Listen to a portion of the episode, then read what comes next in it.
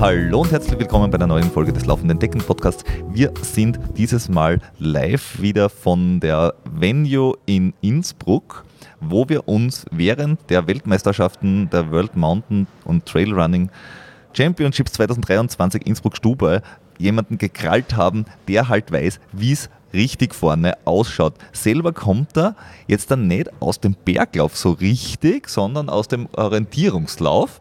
Ähm, hat da seine richtig guten Platzierungen äh, hingelegt, ist glaube ich 13-facher österreichischer Staatsmeister, ist kein langsamer, also ein 10er, 32 muss man mal machen und kommt aus der Umgebung von Graz. Es ist der Thomas Gretschi. Grüß dich bei uns. Guten Morgen. Du bist jetzt aber nicht als Orientierungsläufer da, das heißt, du bringst nicht irgendwelche Dinge von A nach B oder musst ausflaggen, damit die anderen sich nicht mehr orientieren müssen, sondern du bist hier als Team Official der, Ken äh, der kenianischen Mannschaft. Jetzt muss man wahrscheinlich ein bisschen ausholen. Wie kommt jetzt da ein Grazer nach Kenia und wie bringt er die mit der Retour nach Innsbruck? Ja, das ist eine gute Frage. Und das ist ein bisschen, wie du es angedeutet hast, ein bisschen eine längere Geschichte. Ich werde probieren, auf die wichtigsten Punkte zusammenzufassen, die in den letzten 15 Jahren mittlerweile passiert sind. Also wie du erzählt hast, komme ich aus dem Orientierungslauf. Äh, habe das schon verbunden mit Berglauf damals. Also gerade am Ende meiner Zeit als Orientierungsläufer bin ich bei einigen Bergläufen gestartet.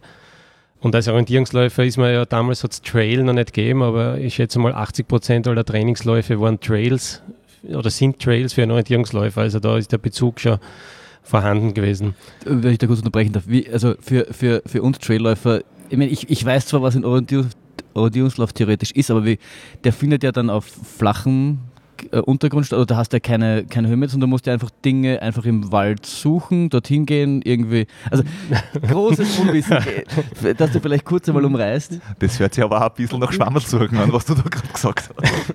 Das hast du jetzt gesagt. Nein, aber dass du vielleicht. Das klingt ein bisschen unprofessionell, muss ich sagen, so wie du das jetzt beschrieben hast. Also da muss ich. Ich, ich habe da vielleicht eine etwas flapsige Art, das auszudrücken, meine das aber durchaus äh, professionell. Mhm.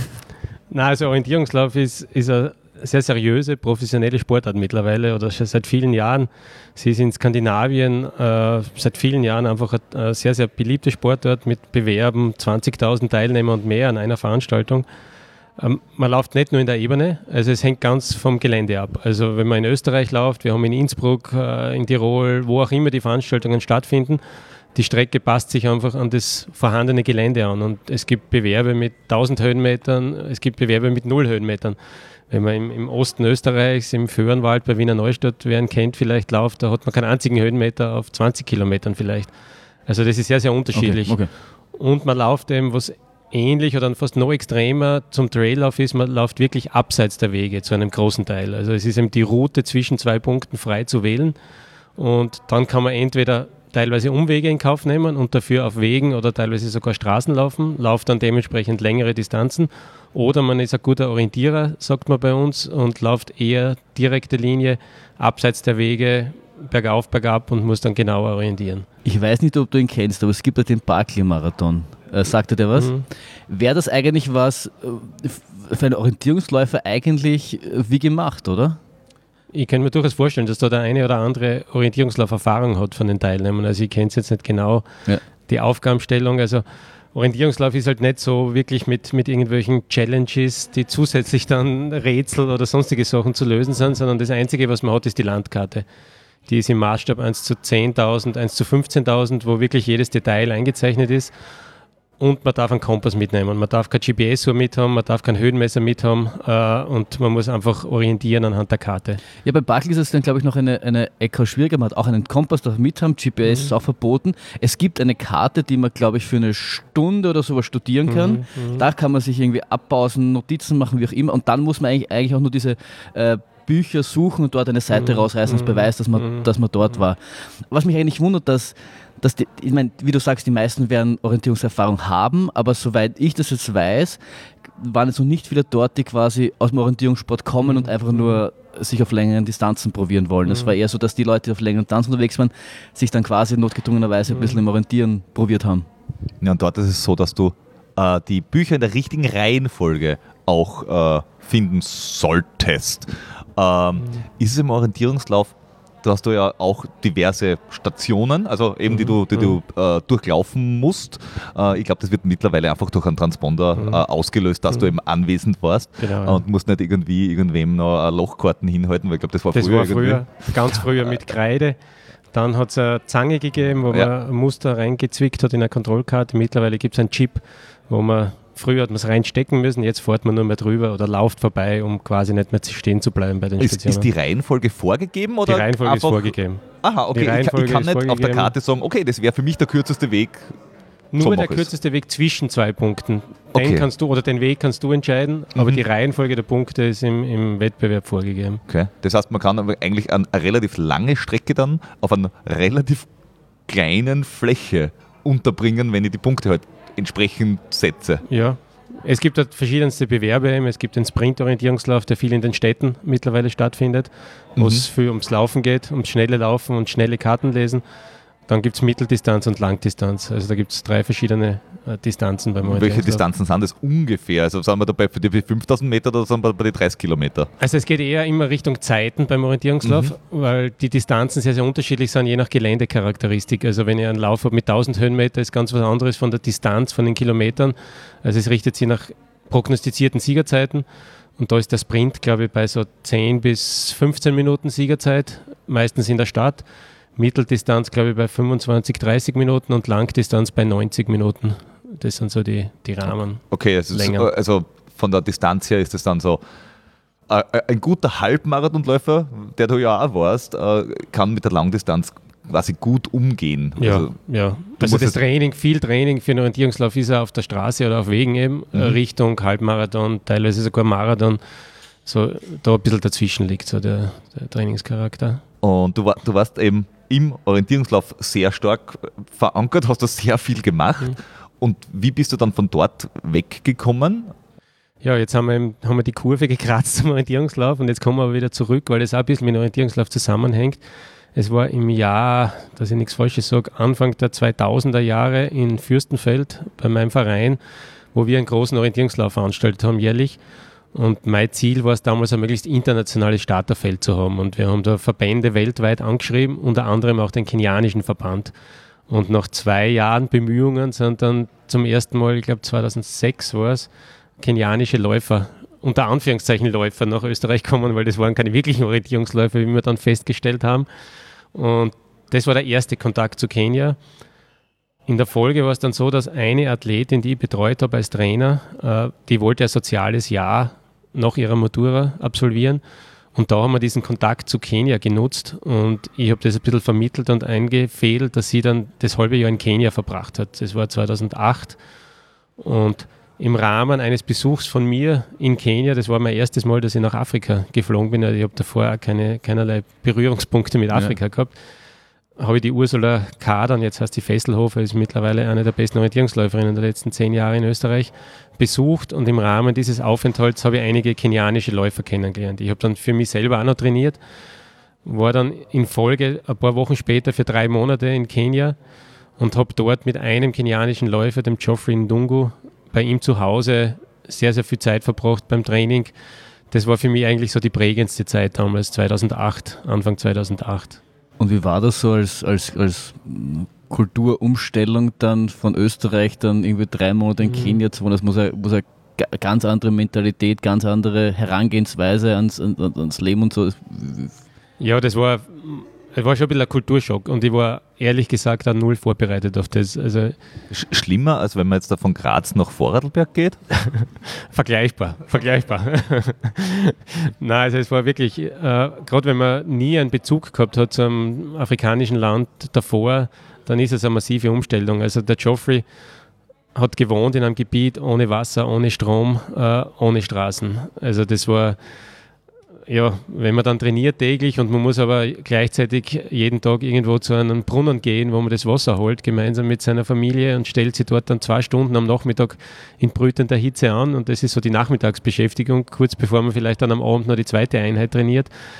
Äh, man hat keinen Strom, äh, man ist weg von der Zivilisation eigentlich, dann ist das eine massive Umstellung gewesen. hat aber irrsinnig viel bei mir bewirkt. Äh, es war eine super Trainingszeit, es war beinhart, beinhartes Training.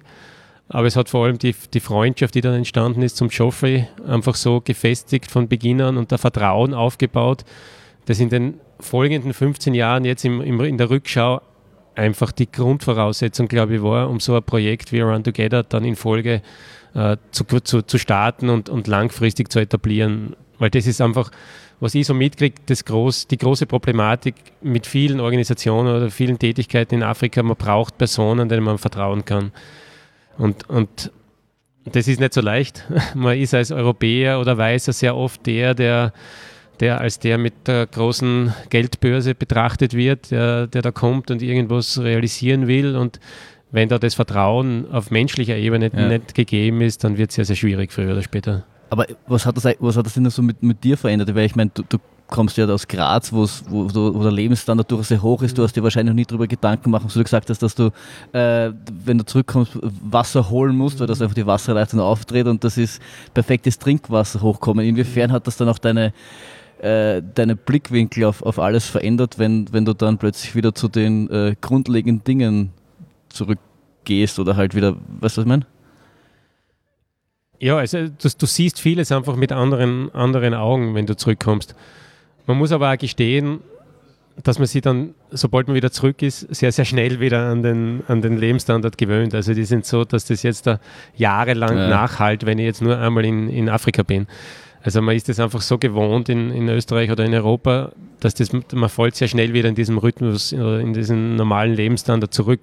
Aber es ist gut, wenn man sich immer wieder daran erinnert und das bleibt natürlich. Also und und gerade wenn man so dann wie bei mir in den Folgejahren vier bis fünfmal im Jahr in Kenia ist und das immer wieder mitkriegt, dann, dann wird das immer wieder in Erinnerung gerufen und, und das bleibt dann schon natürlich tiefer verankert. Ja.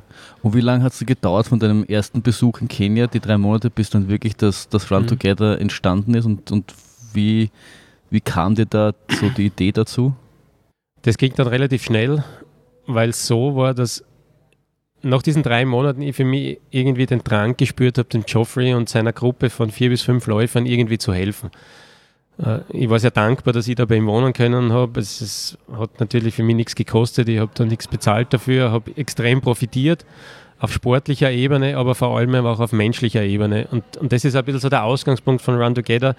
Es ist ein Laufprojekt aber es soll daneben Platz für sehr, sehr viel mehr sein. Sprich, einfach einen Blick hinter die Kulissen von kenianischen Läufern werfen zu können, die Menschen kennenzulernen, was sie motiviert zum Laufen. Und da ist ja ein extremer Unterschied zu Europäern. Also das äh, merkt man halt immer wieder und da ist nicht sehr, sehr viel Verständnis von europäischer Seite bei manchen Leuten da, dass eben für Kenianer das ein reiner Beruf ist, um, um ihr Leben finanzieren zu können. Und ja, dann war es so, dass ich wollte den Joffrey einfach die Möglichkeit bieten, nach Europa zu kommen? Ähm, äh, weil du gerade gesagt hast, das ist ein reiner Beruf.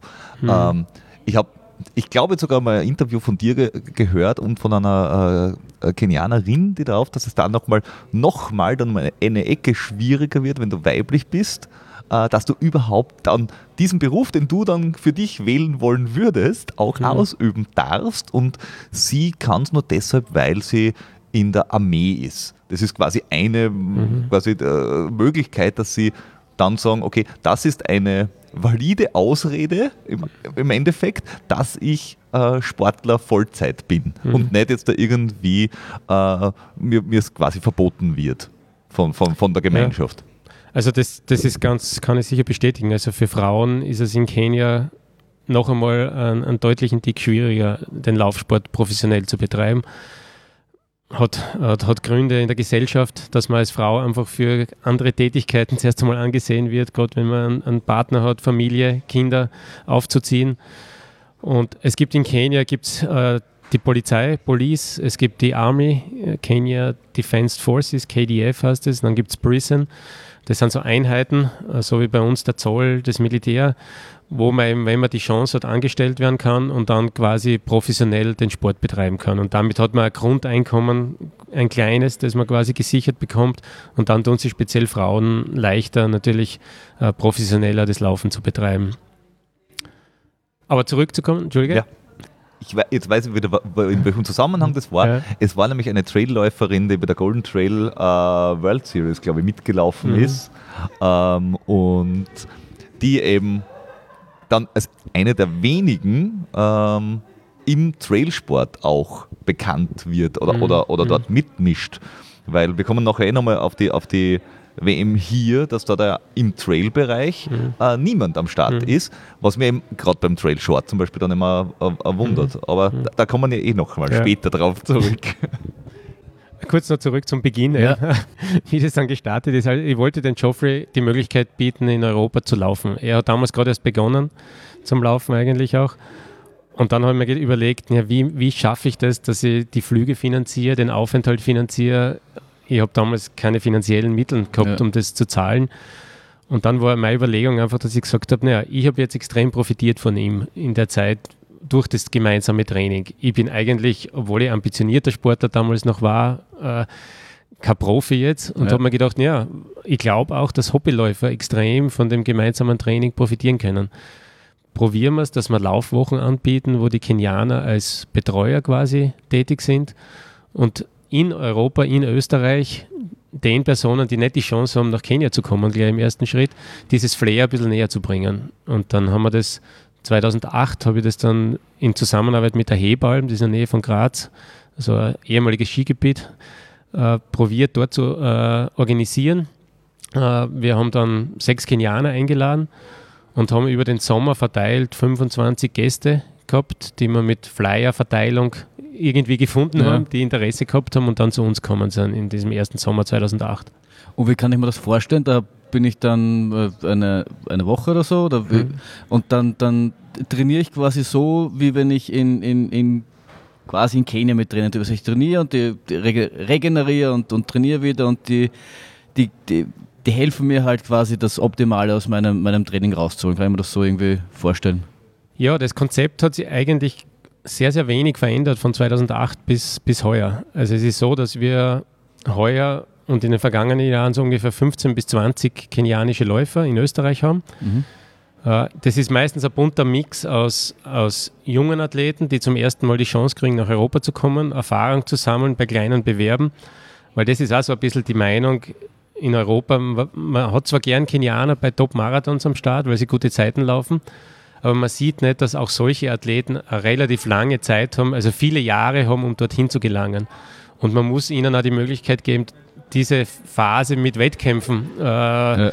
zu bestücken quasi. Und nicht nur in Kenia, sondern auch in Europa. Und da sind sie nicht so gut. Und wir haben viele im Team, wenn die da starten würden bei der Berglauf-WM, dann sind es wahrscheinlich 60., 70. Und die starten bei kleinen Läufen in Österreich, äh, Italien, Deutschland, wo auch immer, sammeln dort ihre Erfahrungen, nehmen die mit nach Kenia fürs weitere Training. Äh, ein zweiter Teil der kenianischen Läufer sind gute Bergläufer mittlerweile, die den Sommer nutzen, um jedes Wochenende oder viele Wochenenden bei diversen Bewerben an den Start zu gehen, Weltcup, Großglockner Berglauf, wo auch immer.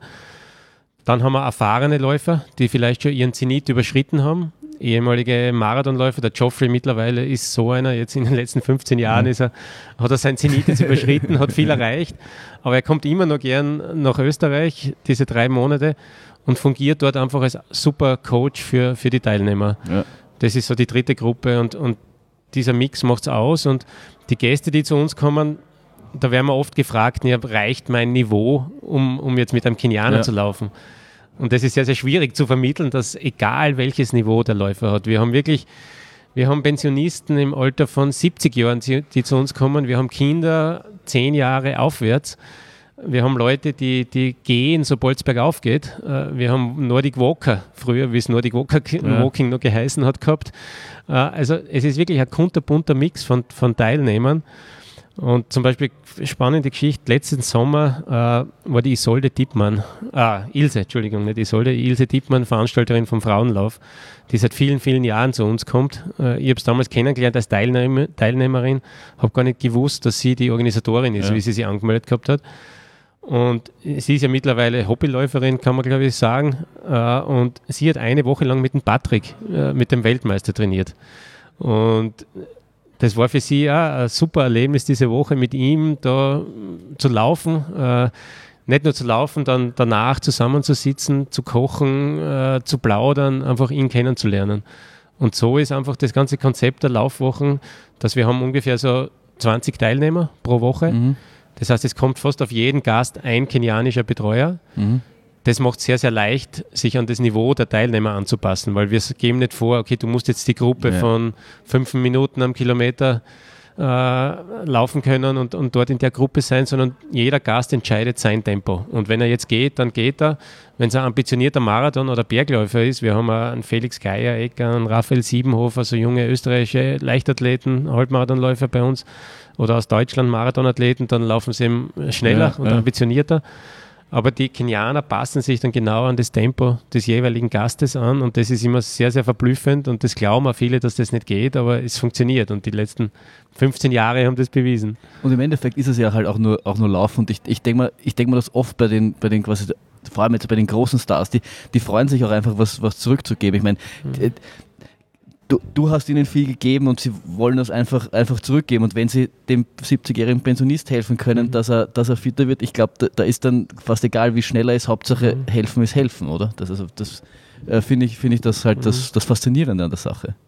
Und ich glaube, es ist echt ein großer Unterschied zwischen europäischen Spitzenläufern und kenianischen, weil wenn ich jetzt das Niveau vergleichen würde, ich nehme einen Europäer her, der 59 Minuten am Halbmarathon jetzt läuft, um, um Straßenläufer herzunehmen, dann glaube ich, wird schwer sein, so jemanden dafür zu begeistern, zwölf Wochen, drei Monate im Sommer mit, mit einem Hobbyläufer quasi zu trainieren. Ja. Äh, der wird gleich mal sagen, ja, das beeinflusst mein Training, äh, ich kann das nicht irgendwie vereinbaren.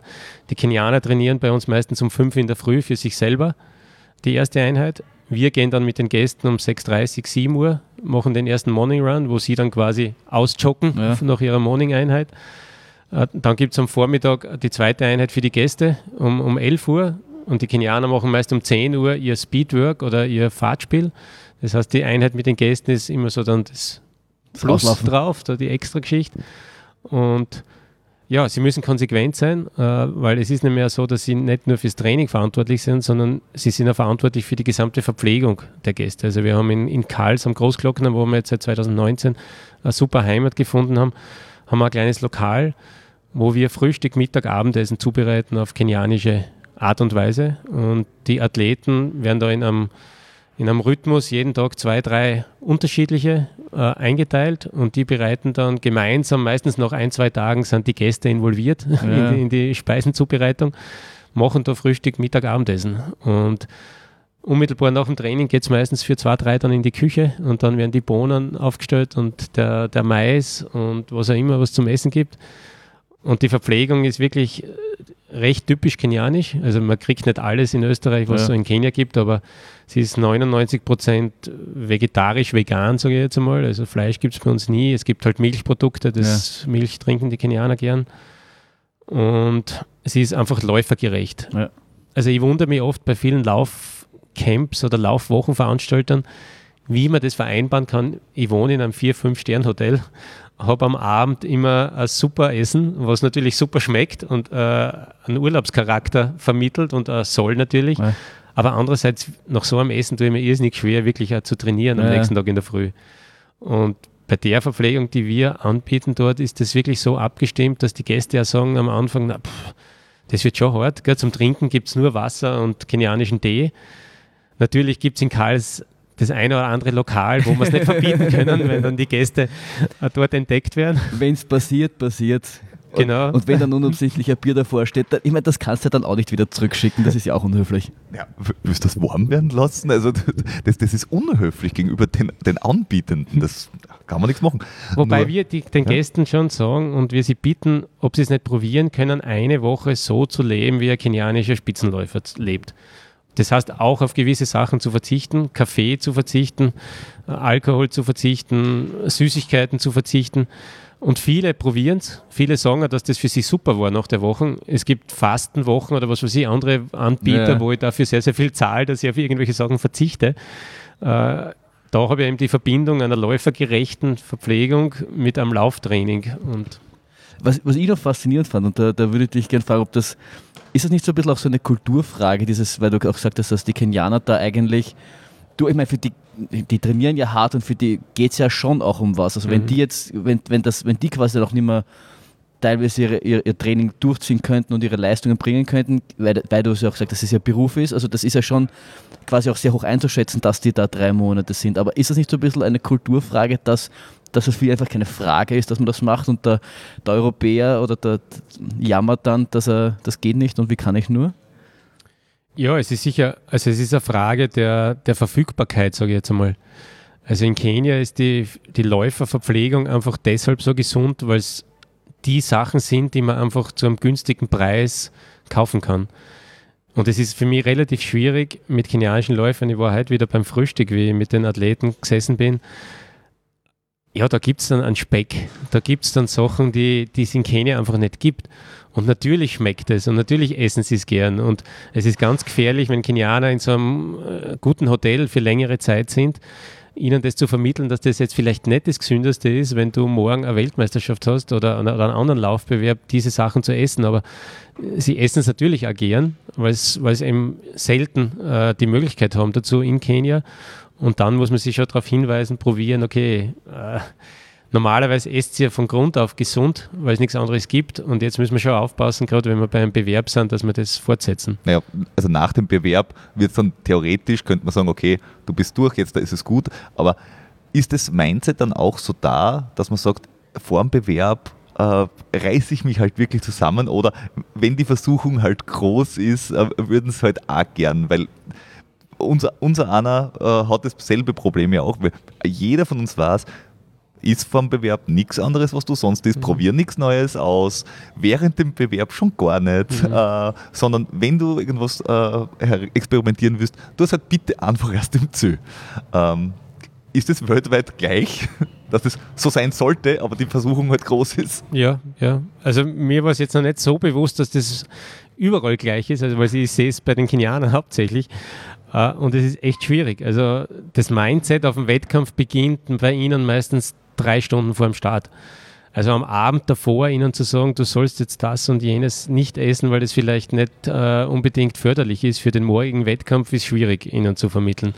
Und wir machen sehr, sehr viel in Richtung Ernährung bei unseren Laufwochen, abseits von dem kenianischen. Wir haben eine Ernährungsberaterin dabei, wo es eben wirklich darum geht, äh, Lauf, läufergerechte Ernährung, jetzt nicht nur auf kenianische Art und Weise, sondern da gibt es ja mittlerweile sehr, sehr viele Ansatzpunkte, wo ich meine Leistung deutlich steigern kann, wenn ich auf die Ernährung achte. Und da ist aber sehr, sehr viel Überzeugungsarbeit notwendig, dass eben gewisse Sachen, obwohl sie gut schmecken, vielleicht nicht äh, gut sind für Läufer. Aber äh, gut schmecken, das kann man in dem, wo er jetzt dahin will, ähm, so oder so sehen. Äh, aber du hast vorher gesagt, Verzicht auf Süßigkeiten während diesen äh, Trainingswochen oder diesen Läufercamps. Und Verzicht auf Verpflegung ist ja in, in Kenia auch äh, manchmal üblich auf den kurzen Distanzen, dass sie gar, gar nichts während dem Wettkampf zum Beispiel zu sich nehmen und dann bei den langen Distanzen erst quasi lernen müssen, sich zu verpflegen, weil es halt auf zwei Stunden oder mehr äh, schwierig wird, wenn du quasi trocken laufst. Äh, wie ist es denn da mit den Süßigkeiten? Weil Gels könnte man jetzt, ich meine, das ist Zucker mit Zucker und Zucker, ein bisschen Salz drinnen und das war's. Ob man das gern isst, ist ja wieder eine andere Geschichte. Aber wie ist es da wie hat sich das entwickelt in den letzten 15 Jahren?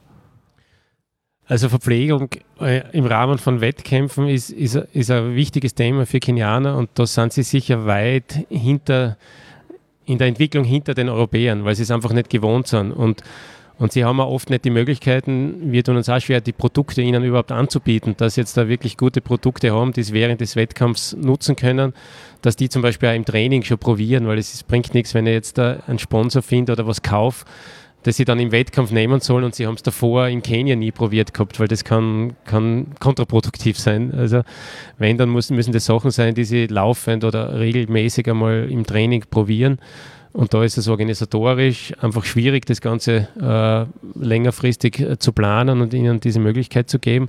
Und das ist ein bisschen die Problematik, glaube ich, wenn wir zum Trail kommen, zu den, zu den langen Distanzen, warum da Kenianer bisher oder Afrikaner noch nicht so wirklich Fuß gefasst haben, weil eben der Punkt Verpflegung wichtiger ist bei langen Distanzen und der für Kenianer aber bisher nicht, nicht wirklich so im Fokus stand, um das auch wirklich zu trainieren und, und da Erfahrungen zu sammeln.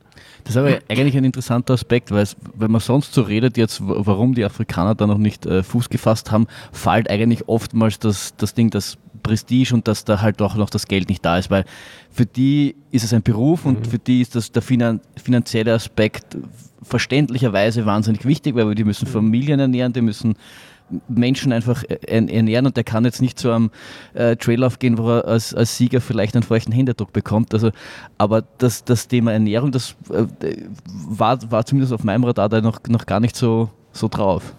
Also ich glaube, dass das vielleicht nicht der Grund ist, um nicht teilzunehmen, ja, ja, aber es könnte ein Grund sein oder wird sogar ein Grund sein, um gewisse Leistungen einzuschätzen oder, oder nicht so gute Leistungen ja. einzuschätzen, weil sie das einfach nicht gewohnt sind.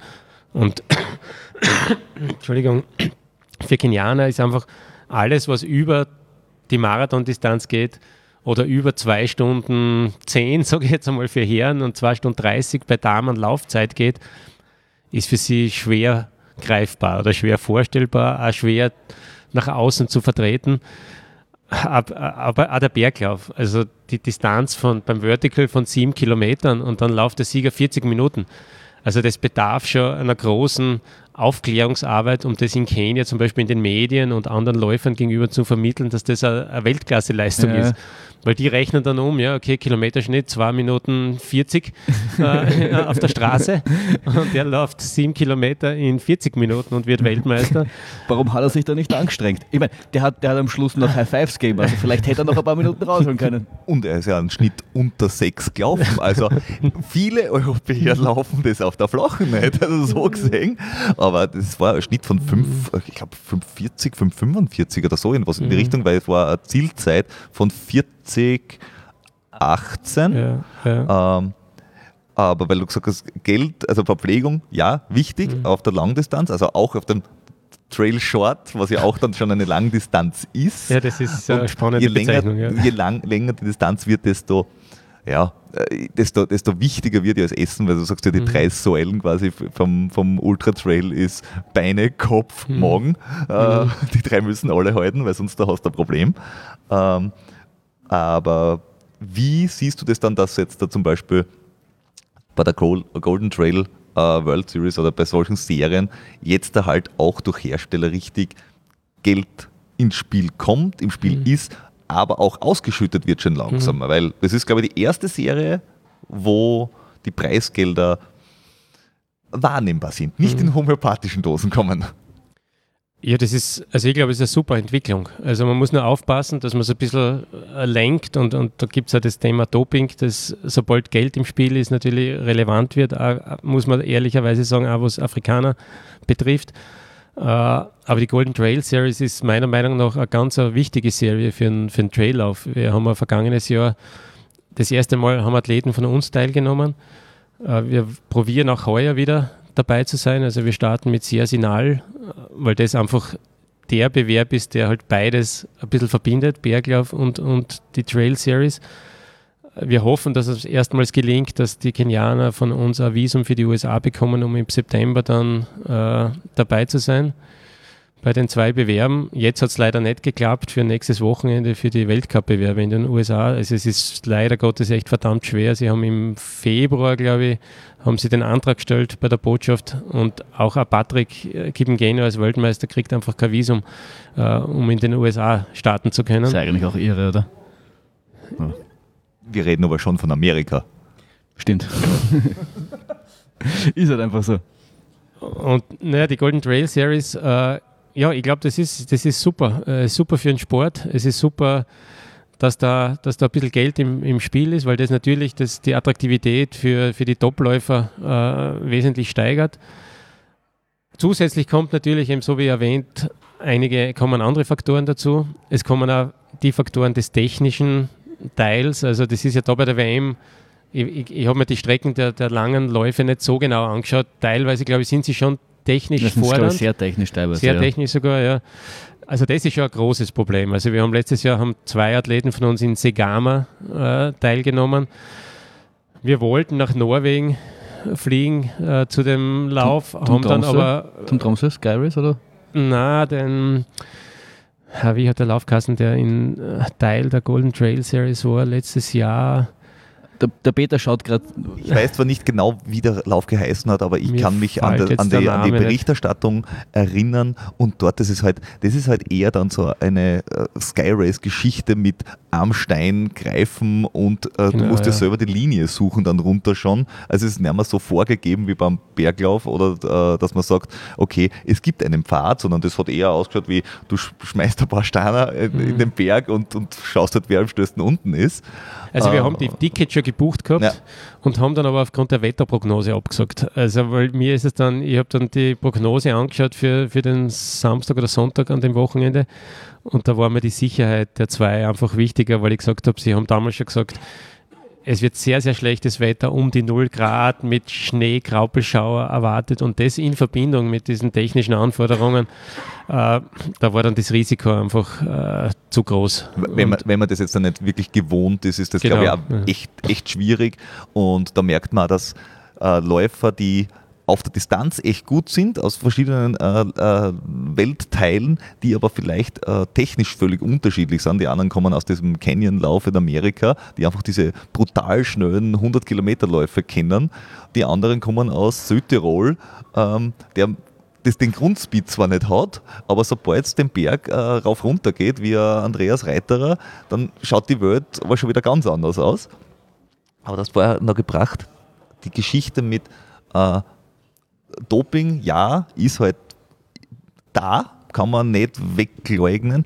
Äh, wenn man jetzt aber gerade als, als, Österreicher dort ist und, und eine Gruppe an, an Athleten hat, auch dann in diese Richtung äh, mediale Aufmerksamkeit im Golden Trail Series und ähnliches geht, glaubst du, dass das auch hilft, dass quasi World Athletics sagt, Kinder, wir müssen da mehr Kontrollen machen, wir müssen da mehr drauf schauen, weil ich glaube, bis jetzt war im Trailsport das Thema unnötig, weil es bringt da halt nichts. Aber sobald Geld drinnen ist, mhm. ist es, naja, sagen wir mal, lohnenswert. Also wie kann man da gleich von Anfang an dagegen gehen?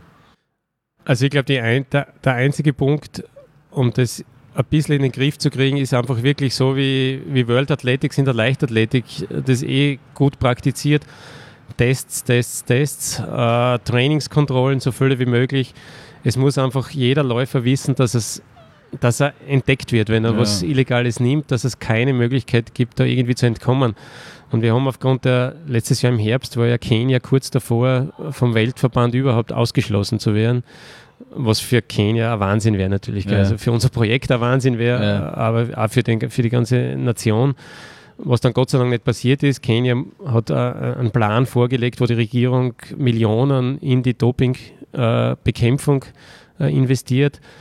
Wir haben dann ein Projekt gestartet, weil ich natürlich als Betreuer von Run Together letztes Jahr vor allem sehr, sehr viel blöderweise oder leider mit diesem Thema konfrontiert worden bin. Es war ein sehr Signal, war beide Kenianer, Herren und Damen, Sieger, Siegerin, glaube ich, beide, bei den Damen auch die Siegerin, die dann später positiv getestet worden sind.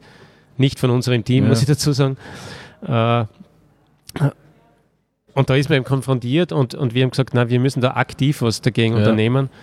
Ich habe mit der, mit der NADA Austria eine Kooperation gestartet, ein Projekt gestartet, gemeinsam mit der kenianischen ADAC heißt es, wo wir eben probieren jetzt da einerseits sehr, sehr viel in Schulung zu investieren. Also wir haben in unserem Camp in Kenia, das wir seit 2010 haben, äh, fast monatlich Schulungen von der ADAG, wo unsere Athleten darüber informiert werden zu verschiedensten Themen äh, des, äh, im Umfeld von Doping. Ja. Äh, wir haben Gott sei Dank erstmals Trainingskontrollen gehabt bei uns im Camp äh, heuer. Der Patrick hat heuer mittlerweile drei Tests gehabt in Kenia. Ja. Also man probiert zu tun, was, was irgendwie möglich ist.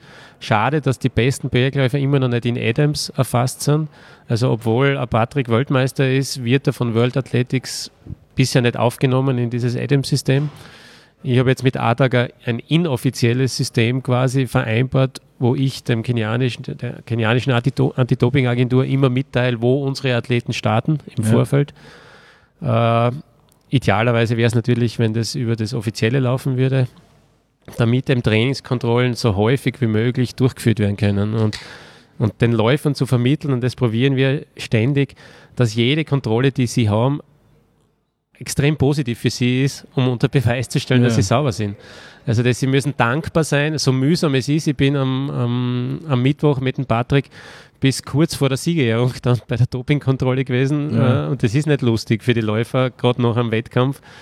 Äh, aber das gehört dazu und das, da braucht man sich nicht darüber aufregen, sondern das ist einfach notwendig, um zu beweisen, dass Athleten auch sauber gute Leistungen bringen können. Aber nachdem du gesagt hast, dass ja Kenia da fast ausgeschlossen worden ist, wie, wie groß glaubst du, dass dann der, der Image-Schaden dadurch eigentlich ist? Weil ja, weil ja dann schon, fairerweise, ich meine, jetzt, jetzt fängt das mit dem Doping an, jetzt, jetzt kann, man, kann man dann schon langsam auch durch, durch In-Training äh, beweisen, dass, dass der Läufer sauber ist. Aber natürlich sowas, sowas sowas schwingt dann natürlich immer in den Hinterkopf der Leute mit und, und, und da ist natürlich dann eine gewisse Unsicherheit da, die ja auch eine Zeit braucht, bis sie wieder, bis sie wieder weg ist, oder?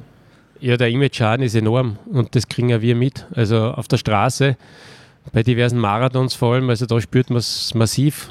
Also wir waren letzten Herbst im Oktober in Frankfurt beim Marathon mit, mit einem Athleten und da war im Vorfeld ja so, da waren einige Fälle unmittelbar davor, die publik geworden sind und da war dann die, die Pressemeinung diejenige, ja, wir fokussieren uns jetzt in der Berichterstattung auch im Fernsehen nicht auf die Spitzengruppe, weil die besteht zu 90 Prozent aus Ostafrikanern, sondern wir konzentrieren uns auf die Gruppe mit den ersten Weißen, ja. Europäern, Deutschen. Aus dem Grund, weil man ja eh nicht weiß, wer jetzt von der ja. Spitzengruppe im Endeffekt sauber ist und, und wer dann im Nachhinein disqualifiziert wird. Und das ist natürlich ein Wahnsinn. Also das im, im nächsten Schritt wird es immer schwieriger, Startplätze dann zu bekommen. Äh, ich verstehe ja die Veranstalter. Man ja. will nicht in Verbindung gebracht ja. werden mit jemandem, wo man sich nicht sicher sein kann, ob der jetzt sauer ist oder nicht. Wobei man andererseits sagen muss, sicher kann man sich bei niemandem sein. Also das ist ganz, ganz schwierig. Ja. Also auch unser, unser Projekt, das wir da jetzt zur Bekämpfung aufgesetzt haben, für uns ist es wichtig, dass wir alles uns Mögliche tun, äh, um Doping zu vermeiden, aber in einen Menschen hineinzublicken geht nicht. Und du kannst niemanden 24 Stunden am Tag kontrollieren. Wenn jemand diese Ader oder dieses kriminelle Bedürfnis jetzt hat, zu, das zu machen, dann wäre das auch schwer verhindern können. Gell? Und ich wäre es als Betreuer oder Manager, weil da kommt immer wieder die Kritik, ja, du bist Manager, du bist vielleicht ja. Trainer, du müsstest doch das sehen. Also ganz, ganz schwierig. Und, und meiner Meinung nach gibt es vielleicht diese Fälle, wo das Umfeld involviert ist. Das würde ich auch nicht ausschließen. Äh, aber es gibt auch sicher die Fälle, wo einfach äh, das Umfeld nichts ja, davon weiß. Ja, ich finde es ganz schwierig und es, es, es, es war, ich meine, es war im, im Trailsport jetzt noch nie so, nie so ganz so präsent, aber ich kann mich erinnern, es auch beim UTMB schon vor vielen Jahren äh, der Disqualifikation auf, aufgrund von, von Doping gegeben. Also es ist einfach überall, wo Menschen sind, die Ehrgeiz haben, ähm, die einfach auch wenn es nur um den warmen Händedruck geht, äh, wegen der Prestige irgendwie drei Plätze weiter vorne sein müssen, wird es Menschen geben, die, die, das, die das, die Grenzen des Systems ausloten mhm. und einfach mehr rausholen. Und das ist auch schon oft gesagt und ich auch, auch so, so ein bisschen dieses ich hole mit der Ernährung noch ein bisschen raus, ich nehme den, den, den neuesten äh, Fitness-Trend mit, ich nehme den neuesten gesundheitlichen Trend mit ist in gewisser Weise auch seinen Körper nach vor, mhm. vorne pushen und irgendwo ist halt die Grenze und es wird immer Leute geben, die das, die das ausloten. Und es sind nicht immer nur die, die, die Kenianer, aber die sind halt momentan halt gerade irgendwie on vogue und dann schießt man sich so ein bisschen auf das ein und, und, und verschweigt so ein bisschen, dass beim Rest eigentlich wahrscheinlich ganz ähnlich ist. Und sie werden halt am meisten getestet, weil sie die vorderen Platzierungen einnehmen, das muss man dazu sagen. Also ja, und beim, beim Ausdauersport, also gerade beim Ultra-Ausdauersport, die, die äh, Kollegen von Tubix Endurance haben äh, zwar Sonderfolgen, glaube ich, sogar schon zum Thema Doping gemacht im Trailsport. Und da gibt es halt schon von langer Zeit auch die, äh, ja, nennen wir es mal Tradition im extremen Ausdauersport, dass die Grenze ein bisschen verschwimmt von was ist noch kein Doping, was ist schon Doping, weil gerade wenn es nicht so richtig professionell ist, es gibt irgendwo eine Studie von vor einigen Jahren, wo sie im, äh, ich weiß nicht, ob es beim UTMB war oder so, gefragt haben, äh, wer was genommen hat im Sinne von Schmerzmittel oder ähnlichen. Und es waren, ich glaube, 50 Prozent der Teilnehmer, die äh, Schmerzmittel bei Ultraausdauerrennen nehmen und davon wieder ein großer Teil äh, vorbeugend. Also mhm. da tut noch gar nichts weh, hauen sie die schon Schmerzmittel rein. Wahrscheinlich denkt, wissen sie, was sie erwartet, ab Kilometer 60. Ja, aber da denkt man sich halt auch, okay, ja. da, bist du dann schon über die Grenze drüber, bist du noch nicht drüber, äh, nachdem du nicht diesem ganzen Reglement unterworfen bist, schaust vielleicht auch nicht auf die Verbotsliste, äh, mhm. schmierst dich mit was auch immer ein, was Mhm. in anderen Sportarten wieder verboten wäre. Mhm. Also da, das ist, ich, ich glaube, es ist unbedingt notwendig, dass äh, Berglauf und Traillauf, damit wir das Thema quasi ein, ein, einfangen, auch genau den gleichen Regeln unterworfen wird, wie alles andere, was bei Mhm. Ja, World Athletics drinnen ist. Weil Unbedingt, ja. ja. Und was ich, was ich zu Kenia noch ganz kurz als letztes zu dem Thema, weil es, weil es andere Themen gibt, glaube ich, die spannender sind, sagen möchte, was, was man auch bedenken muss, ist dieses unbewusste Doping, was passiert mit, äh, wenn man Medikamente nimmt, wo man nicht weiß, was drinnen ist. Und da du immer extrem schwer in Kenia, wenn man ins Spital geht, weil man einen Husten hat, weil man einen Schnupfen hat, dann kriegt man nicht die Originalverpackung, sondern dann drückt der Arzt dir drei, vier Tabletten in ein braunes Papiersackerl und gibt dir die Tabletten mit. Und du weißt als Patient oder als Athlet in dem Fall absolut nicht, welches Medikament du da verabreicht bekommst. Es steht dann irgendwie handschriftlich drauf, es ist das und jenes. Und wenn ich jetzt nicht wirklich sehr konsequent bin und nachfrage und mir das detailliert aufschreiben lasse, dann ist das irgendetwas, wo ich absolut nicht die Chance habe nachzuvollziehen, was da jetzt wirklich die Inhaltsstoffe sind. Ja.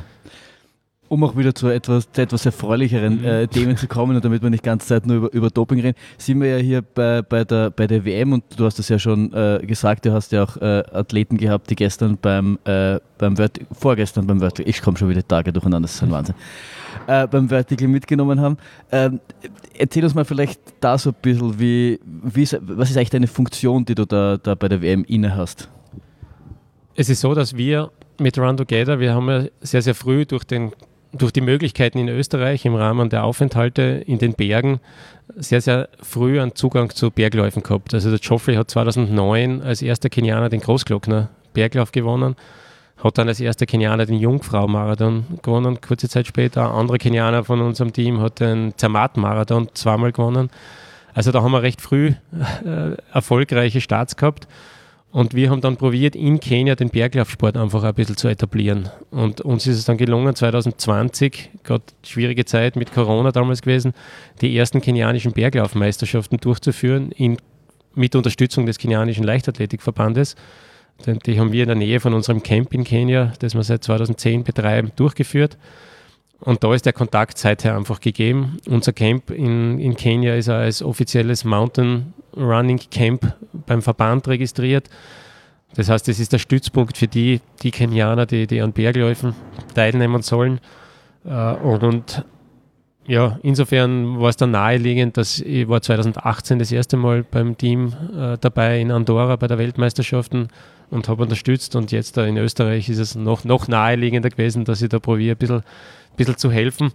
Wobei es äh, ehrlich gesagt schon ein bisschen schwierig ist mit dem Verband, weil viele Entscheidungen, der Berglauf wird immer noch ein bisschen stiefmütterlich behandelt. Also die, die Flugtickets haben sie am Montag bekommen, das kenianische Team in der Früh. Ja, das ist ein bisschen knapp auf knapp. Ja, in der Logistik wirst du sagen, just in time, passt schon. ja, also es war wirklich für mich ja schwer, schwer zum Planen bis zum Ende. Also ich habe meine Akkreditierung erst äh, am, am Dienstag dann endgültig gekriegt, weil eben nicht klar war, kommt das gesamte Team, kommt überhaupt jemand. Sie sind am Dienstag um 10 Uhr gelandet. Gott sei Dank, der Patrick hat es erwähnt, durch seine Aufenthalte im Vorjahr kennt er beide Strecken, also sowohl das Verticals, da ist er sogar einen Bewerb gelaufen, als auch den Up and Down, denn da war im März da und ist die Strecke abgegangen.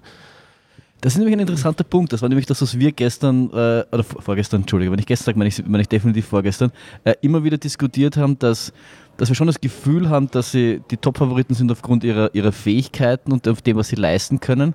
Aber die Frage war halt, inwiefern das möglicherweise oder von uns vermutete Nicht-Kennen der Strecke möglicherweise ein Nachteil für sie sein kann. Aber wenn du sagst, dass, er, dass vor allem der Patrick jetzt die Strecke dann gekannt hat, dann haben wir es ein bisschen falsch eingeschätzt. Ja, also der Patrick hat beide Strecken gekannt. Die anderen Teammitglieder haben sie nicht gekannt. Das muss man, muss man gestehen, ja. Also auch jetzt am Morgen, äh, ich glaube, da wird es nicht so entscheidend sein, die Strecke ganz genau zu kennen. Ich bin die Strecke gestern abgelaufen. Äh, ich glaube, es ist eine sehr, sehr schnelle, sehr, sehr schnelle Strecke. Und technisch nicht jetzt wirklich anspruchsvoll.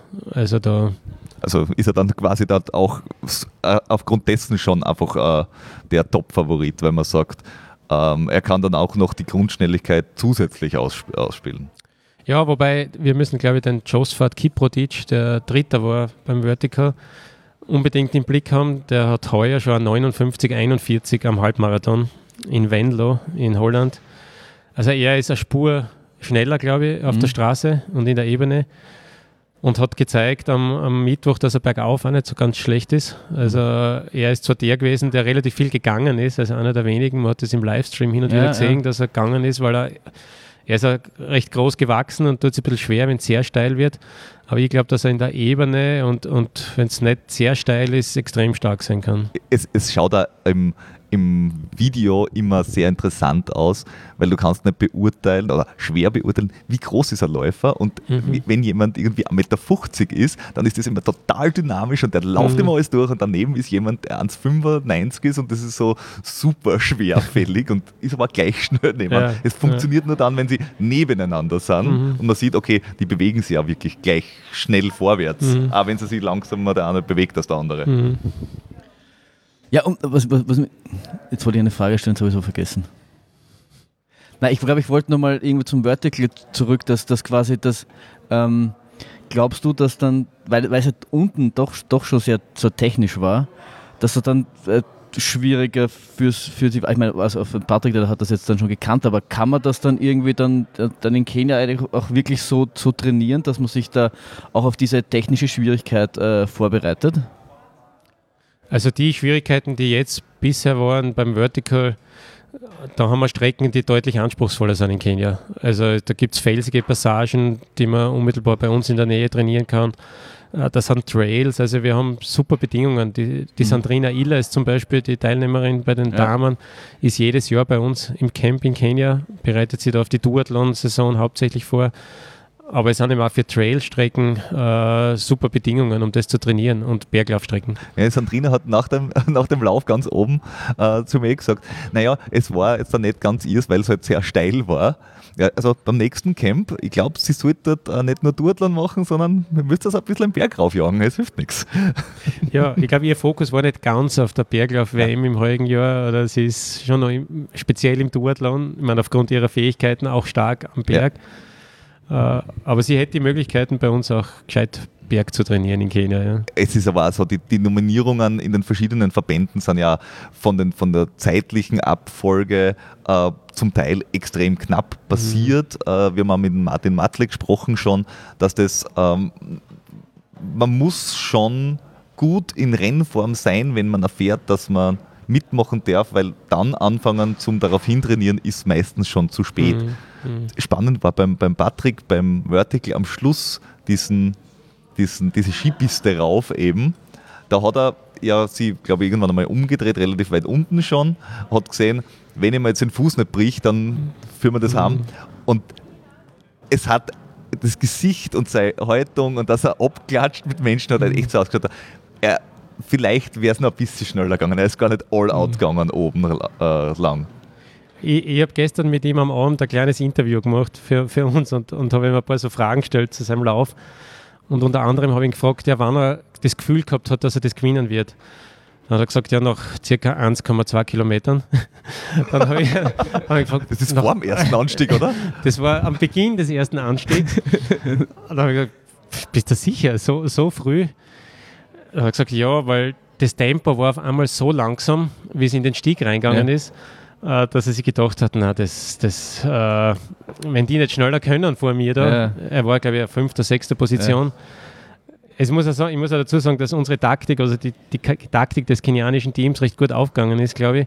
Weil in der Vergangenheit war es ja immer Uganda, die von Start weg das Rennen dominiert haben. Und gerade nachdem sie im letzten Jahr den Start verpasst haben in Thailand und nicht rechtzeitig oder beim Start waren, ja. haben die, glaube ich, ein ziemliches ziemliche Motivation gehabt, das zu zeigen. Und, und für mich war es ganz wichtig, dass die kenianischen Läufer das Rennen dominieren ja. von Start weg, um auch zu zeigen, dass sie diejenigen sind, die das Tempo vorgeben. Und da hat sich der Philemon von uns, der da Führungsarbeit quasi auf der ersten Runde geleistet hat, da hat er sich ein bisschen in den, in den Dienst des gesamten Teams gestellt, weil er dann hart zu kämpfen gehabt aufgrund des hohen Tempos auf den ersten 1,23 Kilometern.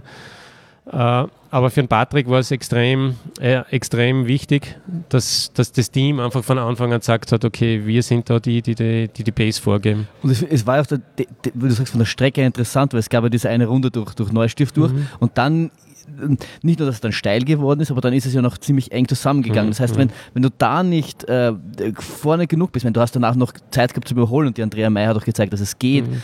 aber wenn du bei so einem starken Feld dann, dann, dann vielleicht die halbe Minute hinten bist, schwierig. Ja. Also du hast echt von Anfang an da sein müssen und hast dich echt nicht entspannen können. Du sagst, du kommst da mal irgendwie so wie eine Diesellok so ein bisschen in das Ganze rein. Es war echt die Vorgabe einfach von uns, auch die erste Runde im Ort, das ist wie ein 1500 Meter Lauf. Also wir müssen alles geben, damit man bei diesem Gatter, wo es in den Wald geht, äh, in den Top 10 ist. Weil du siehst dann die Spitze nicht mehr eigentlich und du laufst automatisch die Base, die der vor dir läuft. Ja. Und siehst aber nicht, dass die Spitze vielleicht schneller unterwegs ist. Und das Überholen von jedem Einzelnen kostet Energie, die man dann vielleicht am Ende füllen kann. Was für ein, wenn man sagt, für einen 1500 Meter Lauf, was für ein Tempo kann man da sich das vorstellen, dass man da so ungefähr läuft? Ja, das war jetzt rein bildlich, aber ja, ich wollte einfach, dass sie, dass sie einfach alles geben auf der ersten Runde. Äh, aber ich schätze, sie sind sicher mit einem 240er Schnitt oder, oder so irgendwie ja, weggelaufen. Äh, also das äh, ja, war sehr, sehr, sehr, sehr schnell. Wir haben dann nämlich, wir sind, wir sind so raufgegangen und dann gibt es ja diese, ähm, diese eine Querung dann, bevor du zum, zur Skipiste raufkommst. Mhm. Äh, und da haben wir dann mit Kameraleuten gesprochen. Das ist ja nicht ein, zwei Prozent steigen oder was, das, das sind also mhm. nicht hoch. Also war schon klar, aber da kann man mhm. ordentlich Stoff geben. Und wir haben dann den Kameramann gefragt, was er glaubt, dass die laufen müssen, weil ja hinterher müssen. Naja, die werden da schon mit einem 315er, 320er Shit drauflaufen. Da haben wir mhm. schon gedacht, puh, puh. Mhm. Das, ist, das ist schon verdammt, mhm. verdammt flott, ja. Aber äh, faszinierend, dass er das bei, bei, bei nach 1,2 Kilometer schon das, das Gefühl hatte, dass er. Also ich glaube, er hat das Gefühl gehabt, sicher wird er sie nicht gewesen sein, ja, äh, weil man kennt da viele, viele andere Athleten nicht so genau. Äh, aber es ist gut, wenn er so viel Selbstvertrauen hat. Also das ja, da ist im Berglauf ist es ja dann nochmal komplizierter, die anderen einschätzen zu können oder ja. zu kennen, weil im Trail hast du zumindest die ITRA-Rangliste, was du sagst, okay, wenn der irgendwas Internationales gelaufen ist, wo äh, Punktevergabe ist, mhm.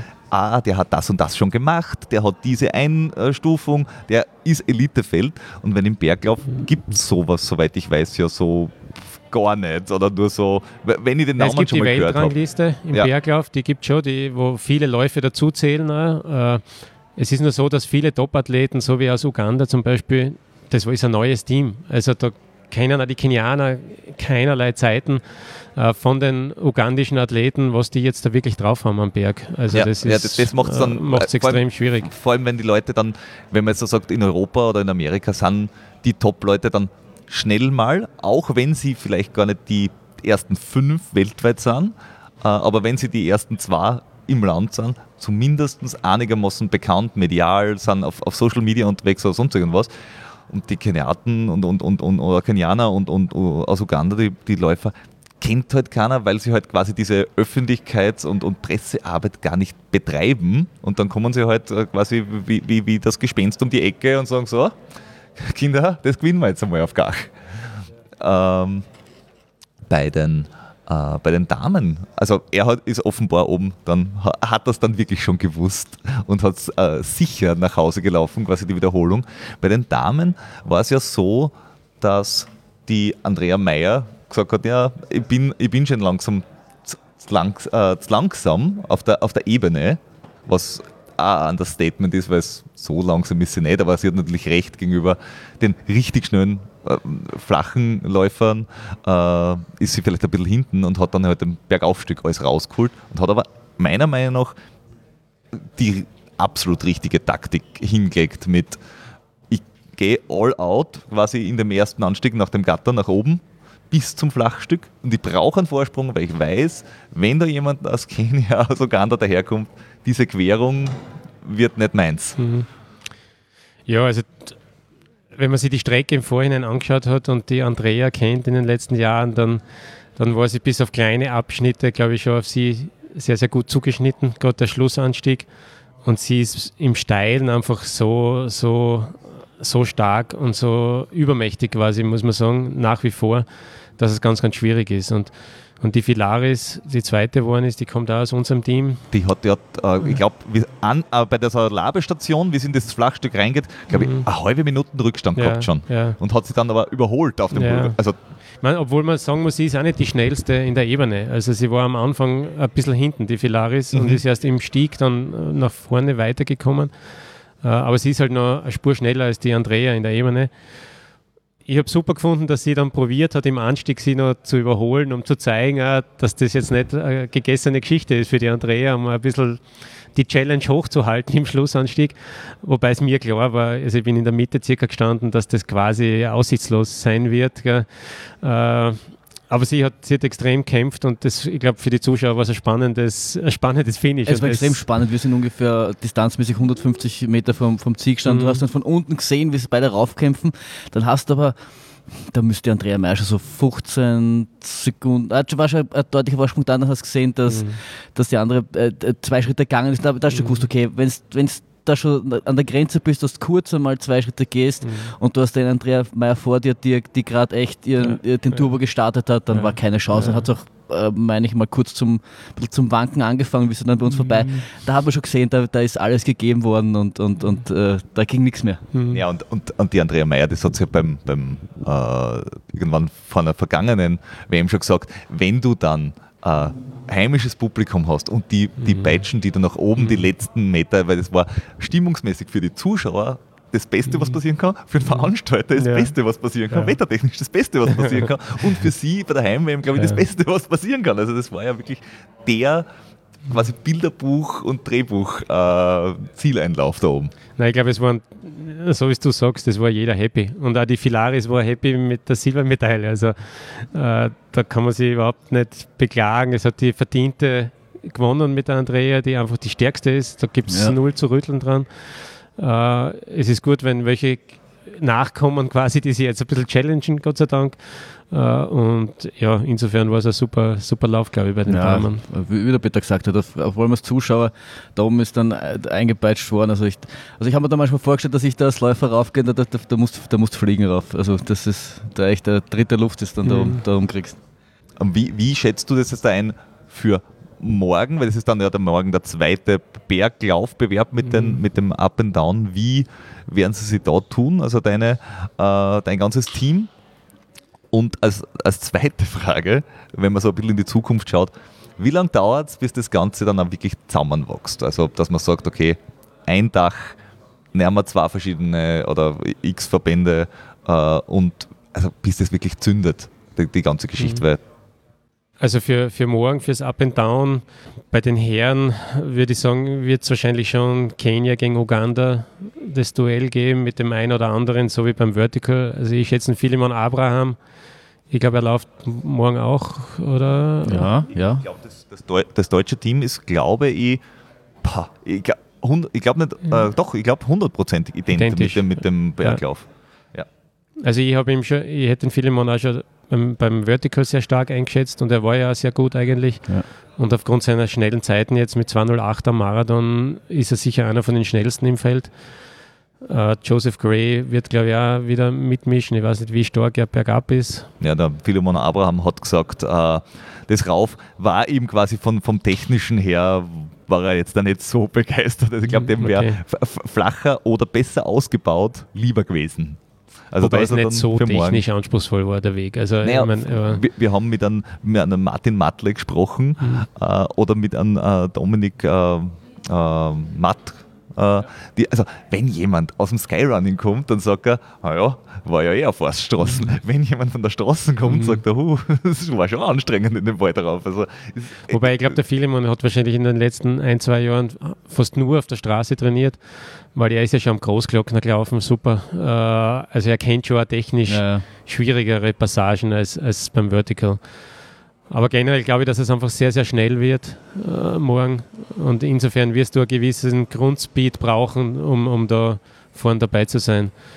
Bei den Damen glaube ich, dass, äh, dass das ugandische Team deutlich stärker sein wird als beim Vertical. Also da waren sie ja überraschend weit hinten und gezeichnet. Also ich glaube, dass da zwei, drei vorne mitmischen werden. Bei uns beim kenianischen Team tue ich schwer, sogar das ein bisschen einzuschätzen. Gell? Also die Filaris ist normalerweise nicht die stärkste in der Ebene. Sie hat ihre Stärken im, im Steilen, ist aber eine wahnsinnige Kämpferin. Also sie hat in den letzten Monaten mit Verletzungen zu kämpfen gehabt und man sieht es bei ihr teilweise, sie hat ein bisschen ein orthopädisches Problem jetzt ja. von ihrem Laufstil, erinnert mich manchmal an die Andrea und deswegen ist sie vielleicht am Steilen auch ähnlich. Hüft, hüft aber offensichtlich beim, beim Vertical beiden. Also ja. vielleicht wird das irgendwann einmal eine Grundvoraussetzung, dass man dann sagt, ja, das sind gute Voraussetzungen, ab in den Berglauf. Also es ist wirklich so, wenn man die Laufstile vergleicht, gibt es gewisse Ähnlichkeiten bei den beiden. Äh, deswegen tue mir ein bisschen schwer. Also sie ist eine Kämpferin, sie ist sicher insofern deswegen immer auf, der Listen, äh, auf die Liste zu setzen. Die anderen beiden Damen, die Joyce als Gesamtweltcupsiegerin, ist, ist, ist glaube ich, nicht in der Form, in der sie im Vorjahr war. Sie hat leider unser Team verlassen im, im Winter und ist nicht mehr bei uns. Äh, die Valentine ist, ist eine schnelle, die aber noch nie am Berg gelaufen ist eigentlich. Mhm. Äh, also die ist, könnte auch recht gut sein, wenn es nicht so, nicht so steil ist. Äh, ist aber, glaube ich, recht ein spannendes, offenes Rennen bei den ja, Damen. Ja, ja. Und ich glaube, es wird auch wieder stimmungstechnisch, äh, wird das sicher wieder einiges zu bieten haben, weil es dann. Ich glaube, das wird, wird gigantisch werden. Also, so wie ich das einschätze, nachdem die Nähe zur Stadt und, und die Stiege so nahe, also die Anstiege so nahe sind, ich hoffe schon, dass da viele, viele Leute entlang der Strecke ja, sind. Also, du hast Start mitten in der Altstadt, mhm. Ziel mitten in der Altstadt und sie laufen noch einmal mitten durch. Also, mhm. die, mhm. also als Zuschauer musst du dich nicht weit bewegen, mhm. äh, dass du da vorbeikommst. Ich glaube, es geht auch relativ gut äh, als, äh, als Zuschauer, dass du dich auf der Strecke noch bewegst, dass du sagst, okay, äh, ich schaue mir das an der Stelle an, dann bewege ich mich zu einem anderen mhm. Punkt mhm. und sehe die Läufer dann wirklich drei, vier, fünf Mal, mhm. Äh, wenn sie vorbeikommen. und also das wird so, wenn ich mir das so anschaue, wirklich ein Top-Abschluss mhm. von diesem mhm. Event. Und wir, wir, haben, wir wissen, dass schon Abgeordnete oder, oder Delegationen da sind von in vier Jahren, also Bewerber, Mhm. Äh, und auch die vom, vom in zwei Jahren. Die müssen jetzt wirklich, mhm. äh, also Spanien zum Beispiel, die müssen jetzt da wirklich sagen, gut, wir müssen unser äh, Heft nochmal zücken und mhm. schauen, der Standard ist jetzt ein bisschen höher, mhm. jetzt da müssen wir echt nachlegen. Ich glaube, jede, jeder Veranstalter, Veranstalter bringt halt unterschiedliche Voraussetzungen mit und ich war zwar persönlich nicht in Thailand, aber ich glaube, Thailand war eine Top-Veranstaltung, Top äh, was diese Verbindung eben, so wie du es vorher angesprochen hast, wann dieses Zusammenwachs zwischen, zwischen Trail und Berglauf. Äh, Im Prinzip sind Sport, sind zwar unterschiedliche Disziplinen, aber man bewegt sich in der gleichen Umgebung und das gehört irgendwie zusammen und es wäre schön, wenn, wenn das eins wird, ja. äh, wenn sie die Athleten äh, vielleicht ein bisschen mehr respektieren gegenseitig. Also das ist teilweise noch ein bisschen zu wenig Verständnis, kommt mir vor, da für die Leistungen des anderen. Wobei, wobei man ja da schon äh, ein paar hat, die jetzt da quasi ähm, überspringen oder dort und mhm. da laufen, weil äh, zum Beispiel die Andrea Meyer gesagt hat, naja, sie kennt bei manchen äh, Sachen den Unterschied nicht. Wenn man Trail gibt es ein Vertical, im Berglauf gibt es ein Vertical mhm. und äh, Up and Down ist jetzt auch quasi ein Trail Short. Also mhm. das ist, es ist für den Zuschauer ist es wirklich schwierig äh, zu mhm. unterscheiden, was gehört jetzt wohin und warum und wieso sind es verschiedene Regeln. Ich glaube, das ist jetzt so eine Findungsphase. Das ist jetzt in den letzten Jahren einfach, waren die relativ weit auseinander, kommen von einem unterschiedlichen Background ja. und nähern sich jetzt langsam an. Und die, die Disziplinen ich will es jetzt nicht prognostizieren, aber vielleicht verändern sie sich ja noch in den nächsten 15 ja. Jahren. Und bis man dann wirklich die, die Bewerbe gefunden hat oder die sich herauskristallisiert haben, die einfach passend sind für so ein Weltmeisterschaftsformat. Aber für uns ist zum Beispiel auch spannend, wir sind ja in Karls am Großglockner und da gibt es einen Großglockner Ultra Trail, der durch Karls durchführt. Das heißt, da haben wir einen relativ einen engen Bezug räumlich und auch mit den Veranstaltern vor Ort zum Trail laufen. Die Kenianer sind aber keine Trailläufer, wie wir eben schon besprochen haben. Aber da gibt es natürlich Interesse, dass aufgrund dieser engeren Beziehung zum Trail auch die Kenianer da langsam heranzuführen. Und ich glaube, das wird früher oder später kommen. Und, und ja. Ich glaube, dass der erste Schritt war, dass es zumindest mal quasi eine Veranstaltung ist. Man sieht ja noch quasi die, ein bisschen die Trennung, weil es ja beim Berglauf wird den Punkten gewertet, beim Trail wird in Zeit mhm. gewertet. Also du, es, es, operiert noch jeder nach seinen äh, Regeln und da muss dann auch schon langsam ein, ein, eine, Zusammenführung stattfinden, dass dann ein einheitliches Regelwerk ist und dann, dann wird das so peu à peu wird das dann äh, zusammengeführt, bis dann irgendwann mhm. wahrscheinlich keine, kein, kein wirklicher Unterschied mehr macht. Ja, das glaube ich auch, dass das, das so wird. Und wenn man in solchen Orten wie in Karls wohnt, dann ich muss ein bisschen Werbung machen für Karls, weil es einfach eine super Destination ist. Sowohl. Ja, und, und auch der, der, der Großglockner Ultra, muss man sagen, ist ja auch ein cooles Format, weil der, der Flo hat ja schon zweimal mitgemacht. Ich war schon zweimal, äh, zweimal dabei und habe nicht gefinisht. Also.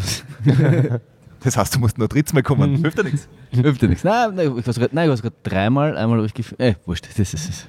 Lange Nein, ist, ein super, ist ein super Format, der Lauf. Äh, und Karl ist eine super Location. Und, und das Coole an Karls ist, dass ich eine super Höhenlage habe dass ich super Bedingungen habe für Marathonläufer und Straßenläufer zum Trainieren. Äh, Würde man so jetzt vielleicht auf den ersten Blick nicht, nicht glauben, aber wir haben auch super flache Strecken, äh, wo die sich wohlfühlen. Also die kenianischen Athleten, die vorigen Jahr im Sommer bei uns waren, die haben super Zeiten gehabt am Ende des Sommers auf 10 Kilometer und auf der Bahn. Äh, und gleichzeitig aber perfekte Bedingungen fürs Berglauf und für Trail. Und da hoffe ich auch, dass wir unsere guten Bedingungen ausnutzen, um technisch besser zu werden.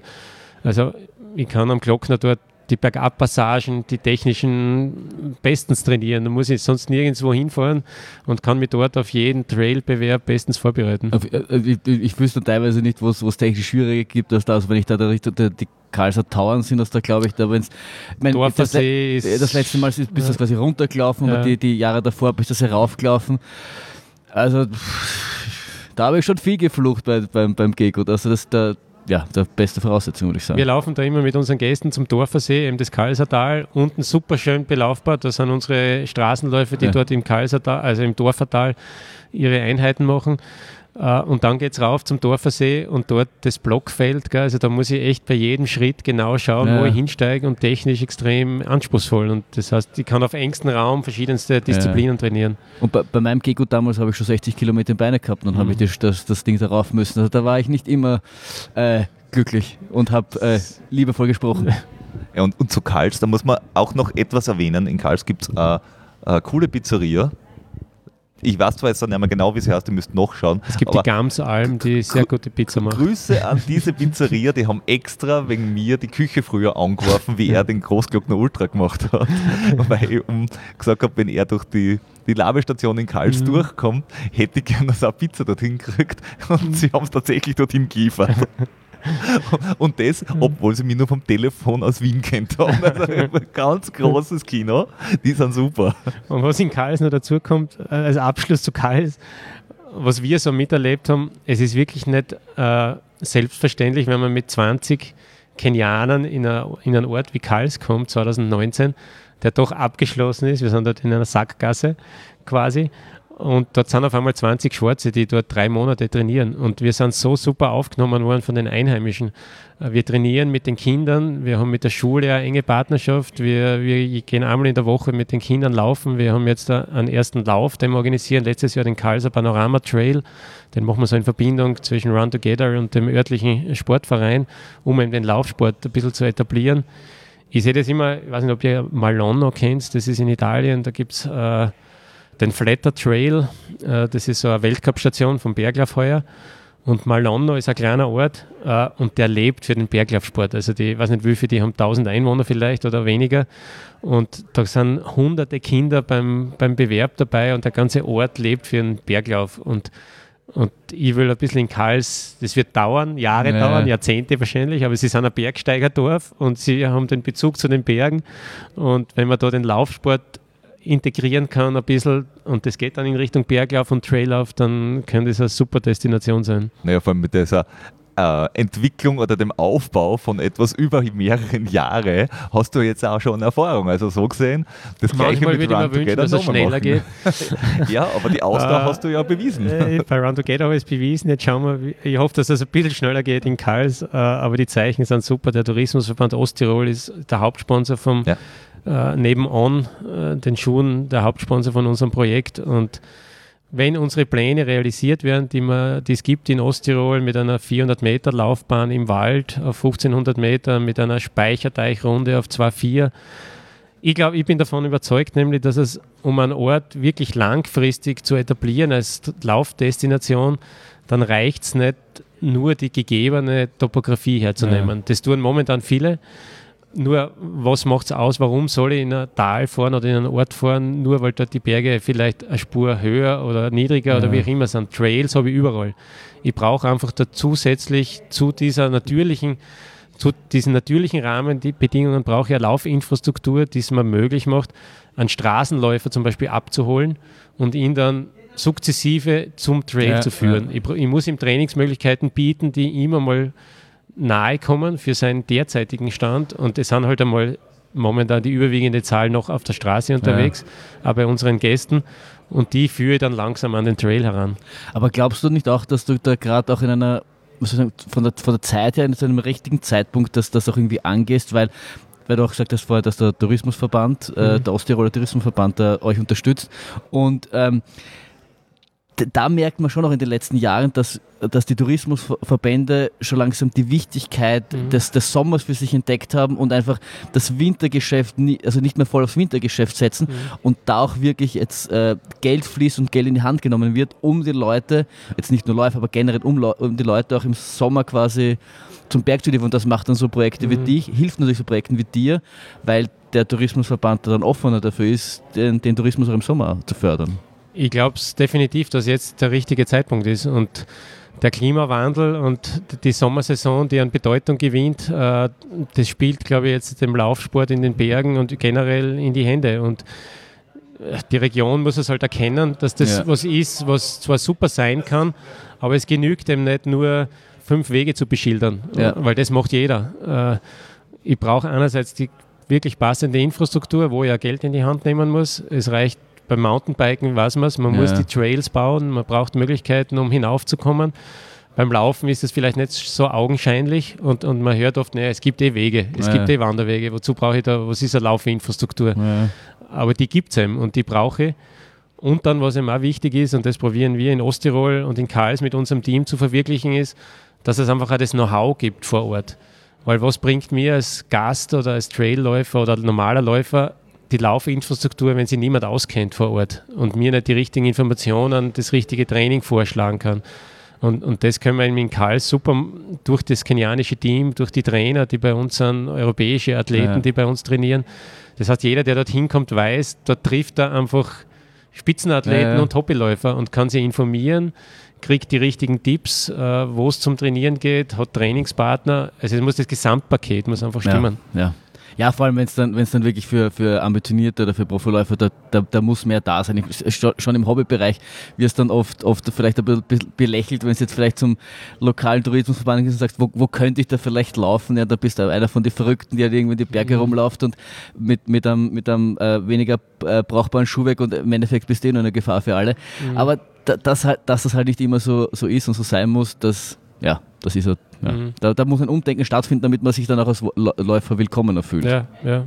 Das ja. ist es um und auf. Du musst dir als Läufer, glaube ich, wenn du hinkommst in die Destination, musst will, dich willkommen fühlen. Ja. Und um, um nochmal ganz kurz auf die WM zurückzukommen, jetzt, jetzt, jetzt haben wir ja schon, schon äh, vorher darüber geredet, dass, dass die Stimmung wahnsinnig gut ist. Wie, wie, wie nimmst du die Stimmung im, in, in deinem Team, im kenianischen Team wahr? Wie wird das so aufgenommen, die, die, die, die Menschenmassen beim, beim Wörtlegal jetzt und vielleicht auch beim, beim Trail Long? Ich weiß nicht, ob ihr da irgendwie, zu, äh, Trail Short, ich weiß nicht, ob ihr da irgendwie zugeschaut habt, aber wie, wie wird das da so aufgenommen oder diskutiert oder besprochen? Was kann man da so sagen?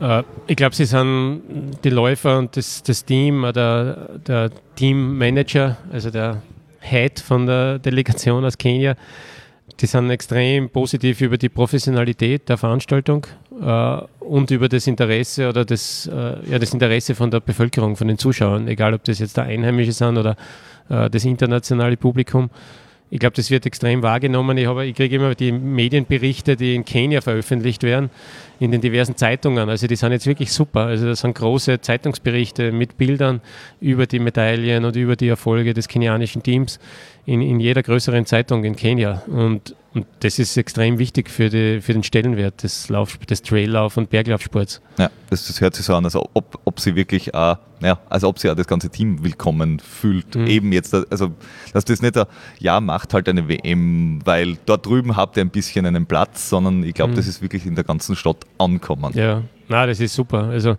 natürlich ist für die Athleten, für die drei kenianischen Athleten, die aus unserem Team kommen, wieder was Spezielles weil die halt einen engen Bezug zu Österreich haben und wenn du halt jeden Sommer da bist und äh, wir haben viele Team, Teamkollegen aus Österreich, die da sind und sie im Ziel erwarten oder an der Strecke oder im Vorfeld mit ihnen plaudern wollen und wir haben ja ein großes Sozialprojekt, Run Together ist ein großes Sozialprojekt und wir haben 400 Patenkinder, die von europäischen Paten finanziert werden, ihre Schulausbildung. Und gerade aus, aus Westösterreich haben wir, ich weiß nicht wie viele Paten, und die dann daherkommen und die kenianischen Läufer von unserem Team anfeuern und, und mit ihnen in Kontakt sein wollen. Und das macht es für die drei einfach schon sehr, sehr speziell natürlich, die ja. WM. Ja, ich finde es einfach schön, dass, dass, dass, dass, dass, dass, es so gelungen ist, dass sich da, da alle einfach äh, äh, wohlfühlen. Ja. ja. Hast du noch was auf deinem digitalen Frage Fragenzettel, Peter?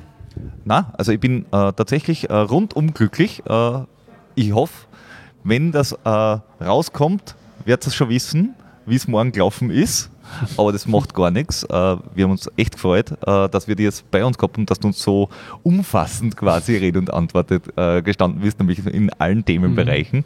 Und drücken ganz feste Daumen und werden mit unseren Ratschen parat stehen. Ja, vielen Dank für die, für die Möglichkeit. Ich hoffe, es waren interessante Aspekte dabei.